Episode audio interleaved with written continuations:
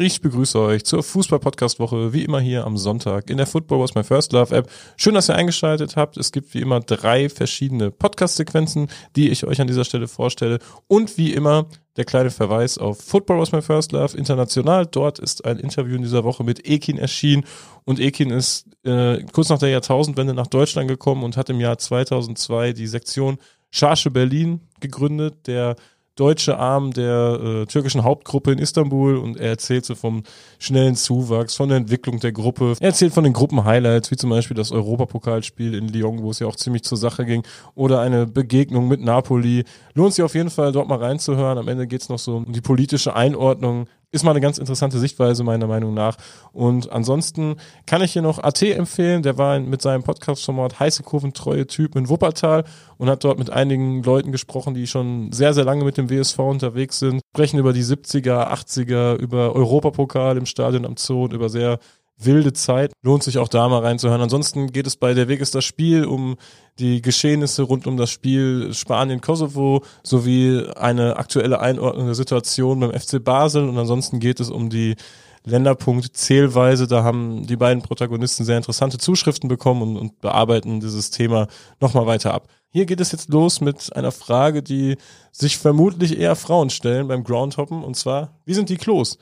Erschien in Hulk Hagens Hopping-Hörbuch, und da hören wir jetzt einmal schnell rein. Man reist nicht alleine. Ja, ich glaube auch, dass der Anteil bei Heimspielen von den weiblichen Fans höher ist als bei Auswärtsspielen. Also wie viele Frauen fahren mit auswärts, weil sie immer noch irgendwie gebunden sind an Kehrtätigkeiten oder niemand aus der Familie mitfährt. Das ist zum Beispiel was ich bei diesem schwedischen Frauennetzwerk total spannend fand. Da haben sich Frauen ausgetauscht, wie sie mehr Frauen in dem Verein fördern konnten, und sind draufgekommen, Frauenbusse zu machen. Ich dachte so, hey, Frauenbus, wenn ich in Babelsberg einen Frauenbus anbiete, ob das was wird zum Auswärtsspiel, weiß ich ja nicht. Aber bei denen war das so, dass sie dann wirklich Frauenbusse angeboten haben und die ruckzuck voll waren, weil es auf einmal die Möglichkeit gab, ohne Anhang oder deinen Familienanhang oder nur weil deine Freunde nicht konnten, hattest du trotzdem die Möglichkeit, irgendwie in einem geschützten Rahmen, in Anführungszeichen, weil du bist ja mit einer Horde Frauen unterwegs und die natürlich auch gesoffen, gesungen, hast du nicht gesehen. Also es ist nichts anderes als normale andere Fußballfans auch, nur dass sie weiblich sind und vielleicht höher schreien oder so. Aber ansonsten war das eine Auswärtsfahrt wie jede andere auch. Aber es hat dazu geführt, dass mehr Frauen sich beteiligt haben, mehr Frauen zu Auswärtsspielen gegangen sind, mehr Frauen auch Connection gefunden haben und Netzwerke gebildet haben in der eigenen Fanszene und dann immer regelmäßig Frauen mit vor Ort hattest. Und so wächst eben auch eine Fanszene. Und ich fand das großartig. Es geht weiter mit einer weiblichen Stimme. Wir hören rein in den Podcast Auswärtsfahrerin. Die Folge 5 ist in dieser Woche erschienen und es geht um das Fan-Dasein bei Werder Bremen. Und willkommen bei der 5. Folge der Auswärtsfahrerin. Mein Name ist Sarah. Ja, cool, dass ihr eingeschaltet habt. Ich habe heute Juli da und ich will gar nicht lange reden. Juli, stell dich einfach mal kurz vor. Wer bist du? Was machst du so? Ja, ich bin Juli, ich bin 25 und wohne und studiere in Aachen, schreibe gerade meine Masterarbeit im Fach Politikwissenschaft. Und ja, was wahrscheinlich die meisten interessiert. Ich bin Werder-Fan seit 2006, 2007, glaube ich, ungefähr. Habe trotz Aachen den Bezug nach Bremen irgendwie nie so ganz verloren, beziehungsweise jetzt aktuell ist natürlich irgendwie präsenzmäßig nicht mehr so viel drin, aber im Herzen, ist es doch Werder, und ich freue mich sehr jetzt, dass wir darüber sprechen können. Sehr schön. Da kommst du auch tatsächlich schon so zu meiner ersten Frage.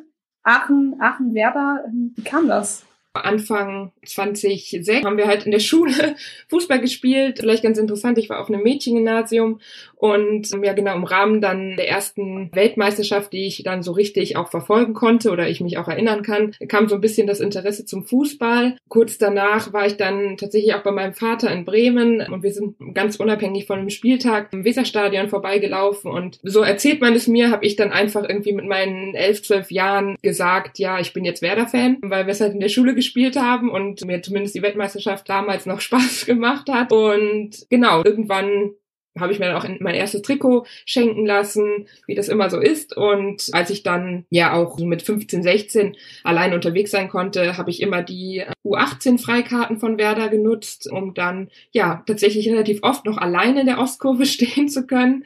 Habe mir dann immer den Weg auf mich genommen und Irgendwann habe ich dann tatsächlich auch Leute kennengelernt. Wir haben einen Fanclub gegründet. Ich habe mein Praktikum in Bremen gemacht und so wurde die Beziehung sozusagen auch zu der Stadt und natürlich dann auch zum Verein ja immer stärker und ja, natürlich dann auch mit Auswärtsfahrten etc. Das ist auf jeden Fall cool. Damit bist du ja relativ spät zum Fußball gekommen. Bei mir war es zum Beispiel immer schon als Kind irgendwie, dass man halt Fußball gespielt hat. Hast du nur, also ich sag mal, mehr so Schulluftkickerei gehabt oder hast du auch ganz klassisch im Verein gespielt? Im Sportunterricht hatten wir es halt einfach, weil es, glaube ich, auch auf dem Lehrplan steht. Man hat, weiß ich nicht, so als Kind natürlich mal im Garten... Im 3. Podcast sprechen keine Frauen, aber es geht um Frauenfußball und zwar im Format aus dem FF. Wir sind Frauenfußball, ein neues Format, was kürzlich erst in der Football-Was-My-First-Love-App erschienen ist und da hören wir jetzt auch einmal schnell rein. Heute mit einem ganz besonderen Gast, nachdem wir ja letzte Woche schon Almut und Laura bei uns hatten, haben wir heute einen männlichen Gast. Viele waren ja neugierig. Ich stelle ihn kurz vor. Unser Gast heißt Oliver Forster, ist 53 Jahre alt. Er ist TV-Moderator und Kommentator bei Sport1 und anderen Sendern, TV und im Radio.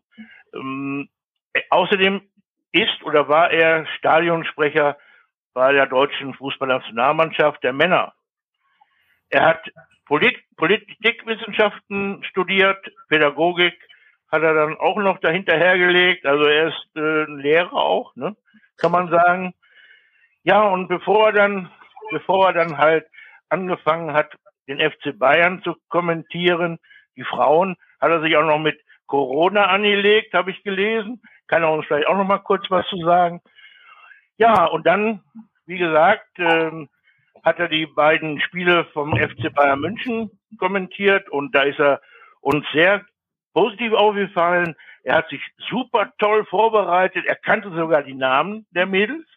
Er wusste die Stärken und die Schwächen. Und über unser Portal, was wir ja nun haben, da haben sich viele, viele Leute wirklich positiv geäußert und auch eine Frau hat sich sofort an ihm per Kurznachricht gewendet und dann habe ich mir gedacht, dann mache ich das auch und so sind wir in Kontakt gekommen. Dazu wäre noch zu sagen, er ist geboren in der Nähe von Pforzheim und lebt jetzt wohl in München. Ja, und jetzt herzlichen Dank, dass Sie gekommen sind. Wir freuen uns wahnsinnig. Ja, in unserem... Großartige Intro, hat alles gestimmt, fast. Radio ist nicht mehr, das war mal irgendwann. Und in der Tat, Stadionsprecher deutsche Nationalmannschaft bin ich immer noch, hatte das Vergnügen im leeren Duisburger Stadion letzte Woche das Debakel gegen Nordmazedonien zu erleben, an- und absagen zu müssen, in Anführungszeichen. Also das mache ich nach wie vor. Und ja, Sport1, The Zone sind meine aktuellen Auftraggeber und Arbeitgeber. Früher war ich bei Sky und was weiß ich. Also schon lange dabei. Ich freue mich sehr, dass ich bei euch sein darf. Vielen Dank für die netten Worte. Ja, ist uns auch eine Ehre. Ja, wir fangen ja gerade neu an und da ist es nicht selbstverständlich, dass da jemand... Das war aus dem FF und ich verabschiede mich für diese Woche. Macht's gut, bis zum nächsten Mal.